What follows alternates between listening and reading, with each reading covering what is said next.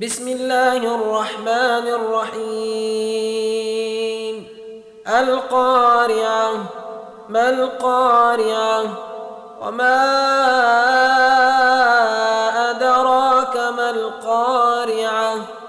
يوم يكون الناس كالفراش المبثوث وتكون الجبال كالعهن المنفوش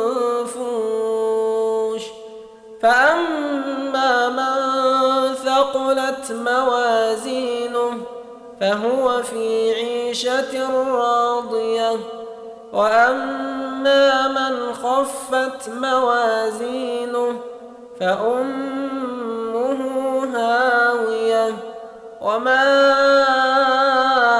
أدراك ما هي نار